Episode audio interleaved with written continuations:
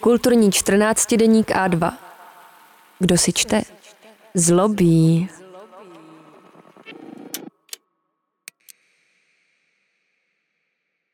Michal Špína Sledovat, jak hoří svět. Roberto Boláňo a velké čilské stroskotání.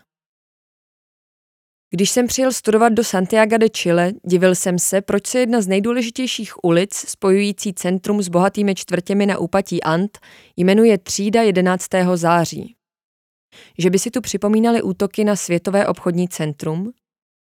Pak mi došlo, že jde o datum Pinochetova vojenského státního převratu a počátku diktatury v roce 1973. A že se tak ulice nejmenuje na památku obětí puče, ale na jeho počest. Tehdy se psal rok 2013. Třetí dekáda návratu k demokracii a země se chystala na 40. výročí převratu. Ulici nakonec stihli přejmenovat, protože už to i velké části mocných přišlo trapné, ale přízrak 11. září se nad Chile a nejen tam vznáší dál. Dědici tehdejších událostí jsme víc, než si myslíme. Někdy mám pocit, že nás 11. září chce skrotit, napsal v jednom pozdním, posmrtně vydaném eseji Roberto Bolaño.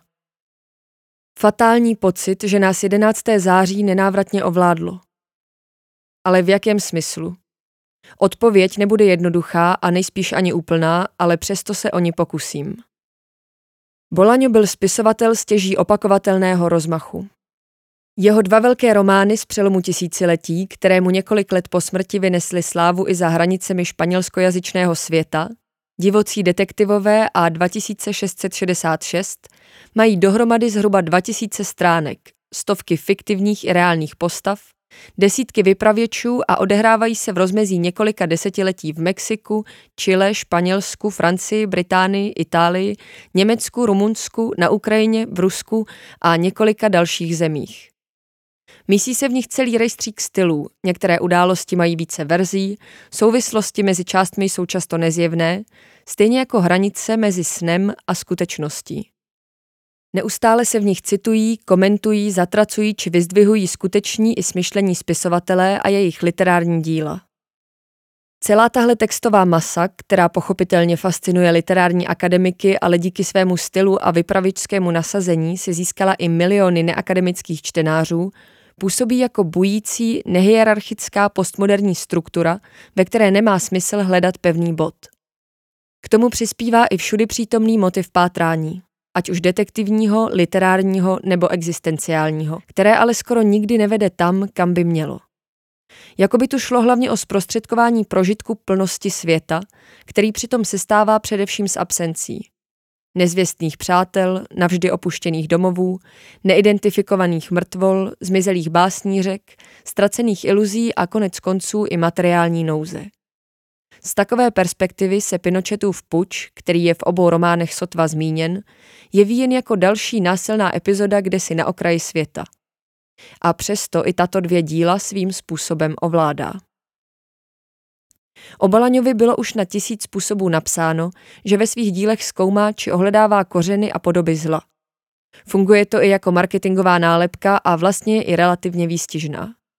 Ať už jde o hrůzy druhé světové války, spisovatele oddané různým formám fašismu, sadistické násilníky nebo vraždy žen v Mexiku, zlo tu vyplouvá na povrch neustále. Vyřešit otázku zla samozřejmě literatura nedokáže, ale může ji nově položit, buď skrze příběh, nebo explicitně jako v jedné často citované promluvě z divokých detektivů. Beláno, řekl jsem mu, jádro problému je v tom, jestli je zlo náhodné nebo má příčinu. Pokud má příčinu, je sice těžké je přemoci, ale ta možnost existuje. Něco jako zápas dvou boxerů stejné váhy. Za to, pokud je náhodné, jsme v prdeli. Když citát vrátíme zpátky do kontextu, uvidíme, že v románu s převážně mexickými postavami říká tato slova Chilan Chilanovi. Bývalý detektiv Abel Romero je adresuje Bolaňovu vypravičskému alter egu Arturu Belanovi. A především replika zazní 11. září 1983 v jedné pařížské kavárně, kde se sešla parta exulantů, masochistických čilanů, aby si připomněla to neblahé výročí. Celá podkapitola má sotva 20 řádků, ale samotný puč taky trval jen krátce. Co znamená být čilan? I já si před svým návratem myslel, že už jim skoro jsem. Trauma z násilně ukončeného pokusu o demokratický socialismus jsem si za rok stačil osvojit docela úspěšně. Bolaňo se v Chile narodil, rodina se ale často stěhovala nejdřív v rámci země a když bylo Robertovi 15, zakotvila v hlavním městě Mexika. Právě tam Bolaňo prožil formativní léta, včetně násilného potlačení studentského hnutí v roce 1968 a v rodné zemi už do konce života strávil jen několik měsíců. Od sklonku 70. let až do smrti v roce 2003 žil v Katalánsku. Považoval se za latinoameričana, případně novinářům odpovídal ve smyslu budiš jsem Čilan, ale zdaleka ne jen to. Jeho vztah k Chile a čilské literatuře by přitom vydal na několik knih. Pro řadu autorů měl uznání, v hodnocení některých si občas i protiřečil, kdy se ale vyjadřoval kriticky a šízlivě, jako káleč do vlastního hnízda, které už nechtěl považovat za vlastní. Dvacetiletý Arturo Belano z divokých detektivů je ale pořád ještě v první řadě Chilan, i když žije v mexické metropoli a stojí za povšimnutí, jak se v knize s touto informací pracuje. Vypravěč Garcia Madero, mladý básník čerstvě přijatý do skupiny žaludečních realistů, v původ zpočátku nezná. A když mezi kamarády řekne, že by mohl být třeba z Yucatánu, vysmějí se mu. Ve stejném deníkovém zápisu, v němž se Garcia Madero doví, že Belano je Chilan, který se vrátil do Chile a po puči zase přifrčel do Mexika, navíc přichází další zasvěcení. Tentokrát milostné tak jsem se za méně než 10 minut dozvěděl, kde má žena klitoris a jak je třeba ho masírovat nebo hladit nebo mačkat, tedy stále v mezích něhy. Od další vypravěčky, matky mexických básníků Auxilio Lacutur, jejíž příběh Boláňo rozvedl v samostatné novele Amulet, zase víme, jak byl Beláno pyšný, že v jeho dalekém Chile vyhrál volby Salvador Allende a že v roce 1973 se rozhodl vrátit domů dělat revoluci. O své osudové cestě do Chile toho Boláňo nikdy neřekl o moc víc, než co najdeme v jeho knihách. Na letadlo neměl, takže cestoval po souši a překonal tak zhruba stejnou vzdálenost jako z Prahy do Pekingu. Do Santiago dorazil pár týdnů před pučem. Nevíme, jak přesně chtěl socialistický projekt podpořit, ale nestihl to. 11. září se přihlásil do jakési pouliční hlídky, což vyústilo v absurdní zážitek, protože po ulici nikdo nechodil. Přesunul se za příbuznými na jich Chile. V listopadu byl na 8 dní zadržen, ale vyvázl zřejmě díky bývalým spolužákům. V lednu 1974 ze země odjel. Totež udělal románový Arturo Belano. A když se vrátil, už to nebyl on, vypráví Auxilio. Jakoby byl Dante a právě se vrátil z pekla, co Dante. Jakoby byl sám Vergilius, takový to býval citlivý chlapec. Začal kouřit marihuanu, řečenou trávu a kšeftovat sládkami, které si radši ani nepředstavuju. Souvislosti některých Boláňových textů s 11. zářím 1973 jsou nenápadné a usuzovat na ně můžeme spíš z ostatních děl. V prvním známějším románu Třetí říše slovo Chile vůbec nezazní. Úsporný děj se odehrává na katalánském pobřeží Costa Brava, kam přijel koncem léta mladý Němec Udo Berger, který většinu času tráví v hotelovém pokoji s dokonalováním a pak i hraním své válečné deskovky s názvem Třetí říše. Udo nepřekvapivě hraje za Německo. Kdo je ale jeho tajemný protihráč Škvarek, místní správce šlapadel, přezdívaný podle svých popálenin? Text sugeruje, že na jeho původu záleží, ale zjištění se za čím dál zlověstnější atmosféry neustále odkládá a přesně se to nedovíme. Je prý jeho američan a správci hotelu připomíná Atavalpu, posledního vládce Inské říše. Popáleniny ale mohou odkazovat i na oběti pinočetovských mučíren. Zvlášť když vezmeme v úvahu deníkový zápis z 11. září, tedy ze dne, kdy Pinochetovi pučisté bombardovali prezidentský palác. Nad hotelem totiž krouží letadlo. Nejasně, jako ve snu jsem pochopil, že dopoledne 11. září se odehraje nad hotelem, někde ve výšce křídel Cesny, a my, kteří se nacházíme toho rána dole pod ním, jsme jaksi odsouzeni k tomu, že budeme pochodovat tmou. Zároveň se však slaví Den Katalánska a je na čtenáři, co si z celého výjevu vezme. Pak jsou to ale dvě novely, které se odehrávají v Chile téměř kompletně a puť v nich představuje ústřední událost. Obě rozpracovávají další z bolaňovských témat, vztah literatury a zla, anebo obecněji kultury či civilizace a barbarství. První z nich, Vzdálená hvězda, je rozšířenou variací posledního slovníkového hesla knihy Nacistická literatura v Americe, které zároveň narušuje předchozí hru na slovník spisovatelů tím, že do textu vstupuje sám autor, tentokrát pod svým jménem. Opět je tu čilský exulant Abel Romero, tomto případě zpátky v roli detektiva, který na závěr prohlásí. Dávej na sebe pozor, Bolaňo. V tomto dvakrát zpracovaném příběhu se čilský básník a jak záhy zjistíme také sadistický vrah Carlos Ramirez Hoffman, respektive Carlos Vídr, může díky nástupu diktatury stát čímsi jako ultrapravicovým avantgardistou. Své fašistické básně totiž píše letadlem na oblohu a současně uspořádá výstavu, kde jsou k vidění fotografie mrtvol jeho obětí. Mezi nimi i básnířek z levicových literárních dílen z doby těsně před pučem. Novela Čilské nokturno, možná nejpůsobivější z Bolaňových menších knih, se od ostatních liší svou sevřeností. Formálně vzato se stává z pouhých dvou odstavců. První má asi 120 stran, druhý tvoří jen věta a pak se rozpoutá průtrž sraček.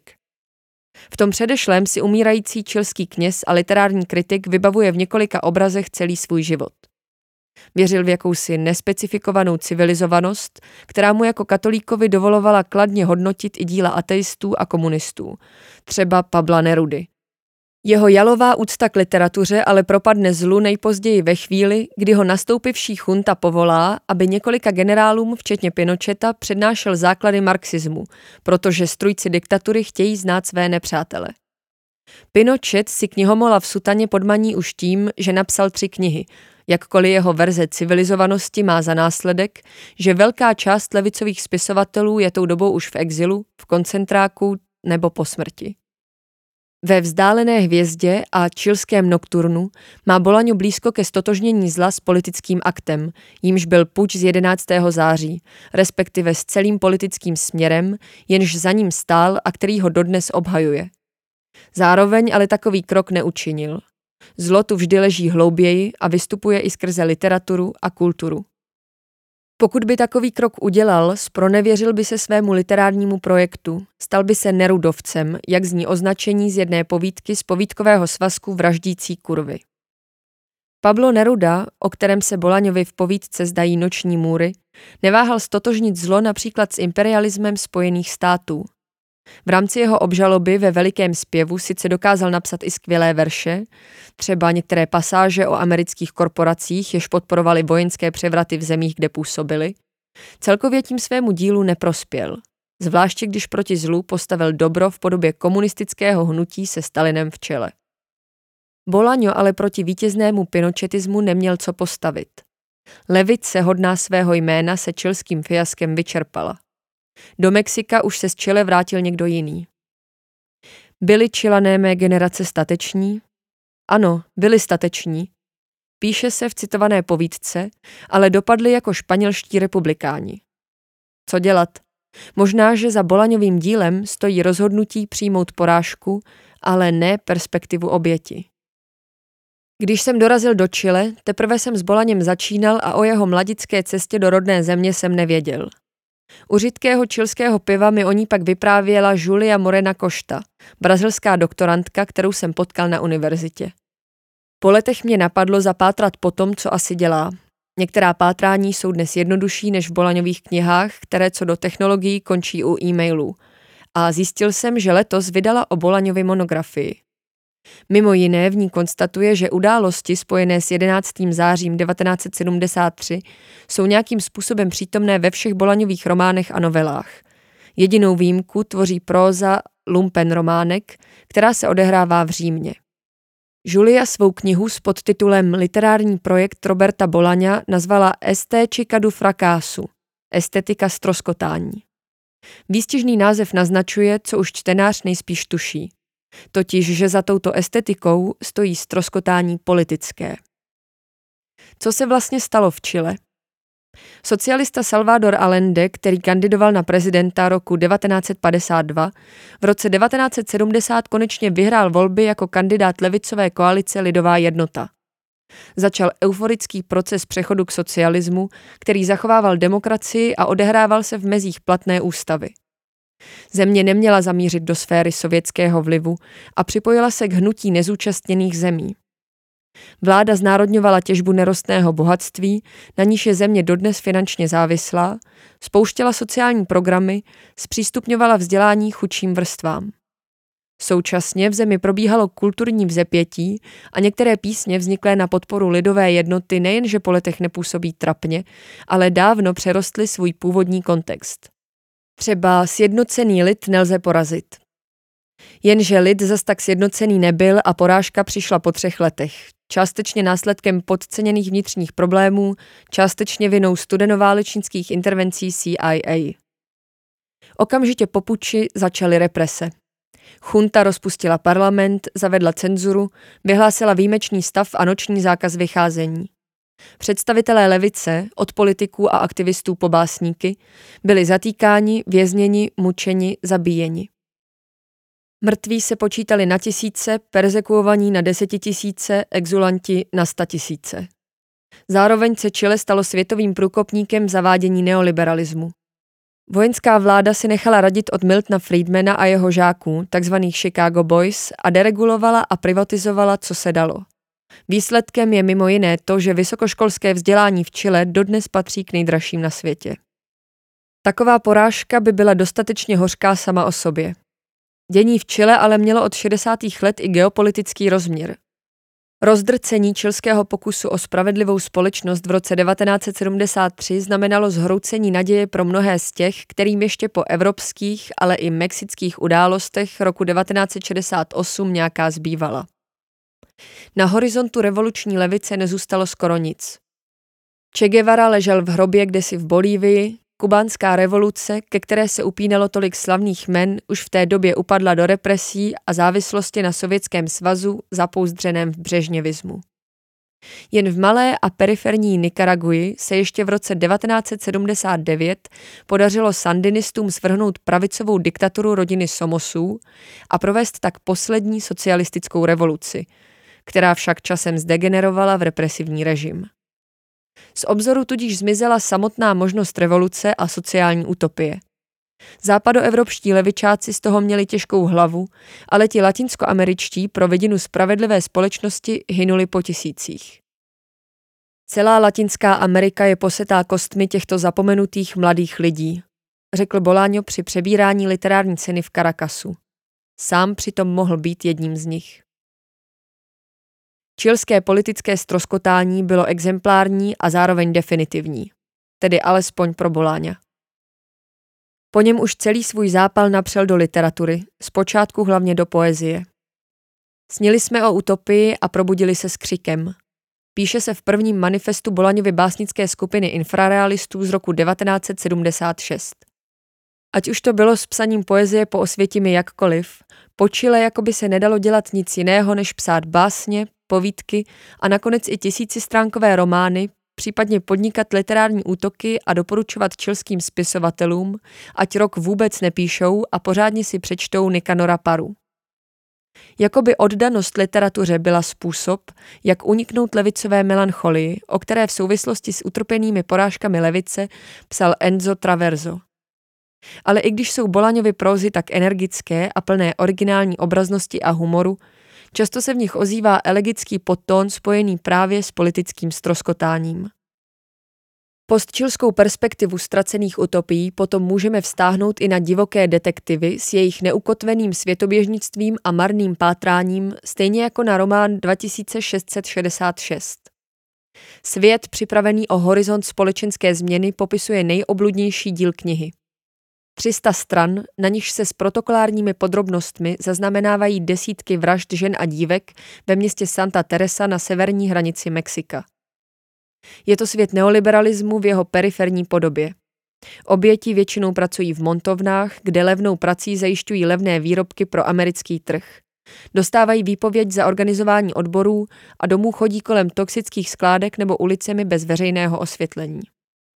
Narkos mezi tím provozují svůj biznis a městem proudí migranti z jihu v zoufalé snaze dostat se do USA. Zatímco umírají další ženy, média se zajímají o případ kálení v místním kostele a znavení vyšetřovatelé nejsou schopní na nic přijít. Především ale celá nálož zmaru nikam nesměřuje. Při čtení máme dojem, že změna není možná. V posledním odstavci zazní pár údajů o další vraždě a pak už se jen konstatuje, že případ se stejně jako ten předchozí uzavřel po třech dnech nějak horlivého vyšetřování. Vánoce se v Santa Terese slavily obvyklým způsobem. Stavěly se betlémy, rozdávaly se dárky, pila se tekila a pivo. Jakákoliv revoluce je to poslední, co by tu člověku přišlo na mysl. Euforie čilské lidové jednoty jako by se udála na jiné planetě. Ale možná právě o to tu jde. Pár týdnů před 40. výročím puče jsem v Santiagu zašel na literární čtení. Vystoupilo několik starších básníků perzekovaných za diktatury. Nejspíš mezi nimi byl i Floridor Perez, ale už si nejsem jistý. Decentní sentiment jsem byl schopný sdílet, jenže pak se stalo něco, co ho vystřelilo do absurdních výšin. Na pódiu se objevil herec.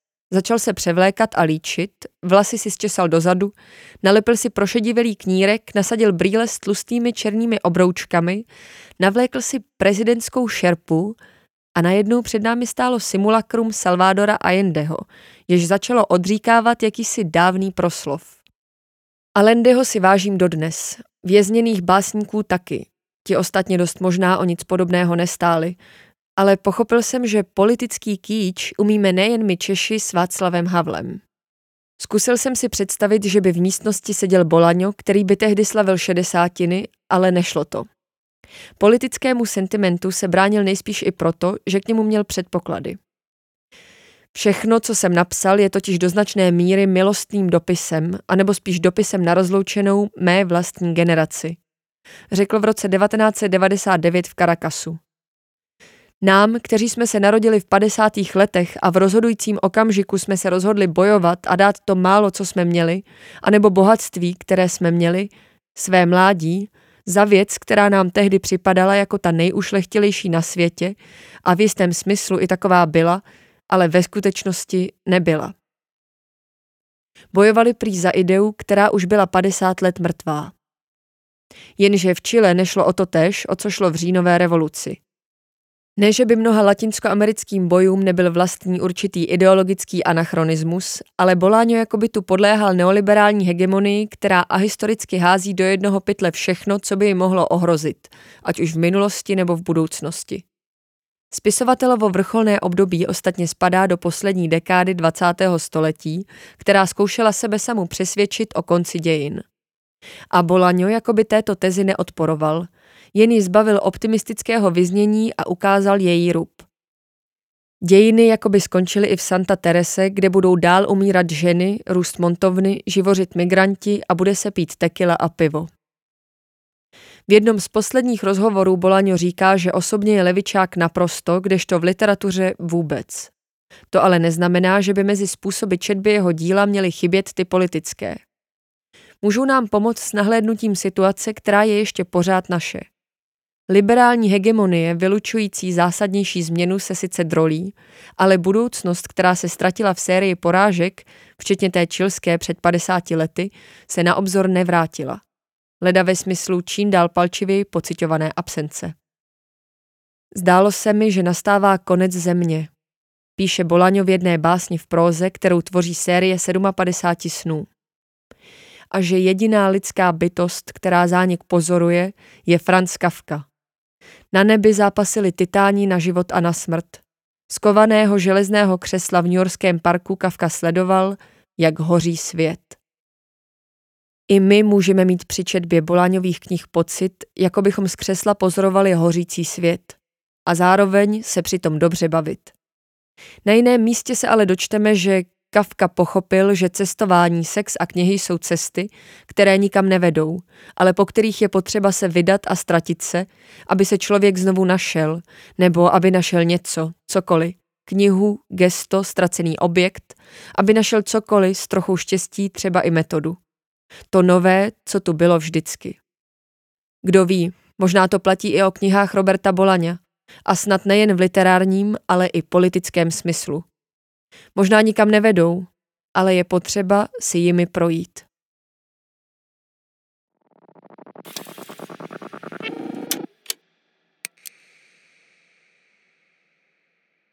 Přemýšlíte, čím o Vánocích potěšit své blízké? Darujte vánoční předplatné A2 a podpořte tak naši práci. Objednávejte na webu a2.cz. Děkujeme.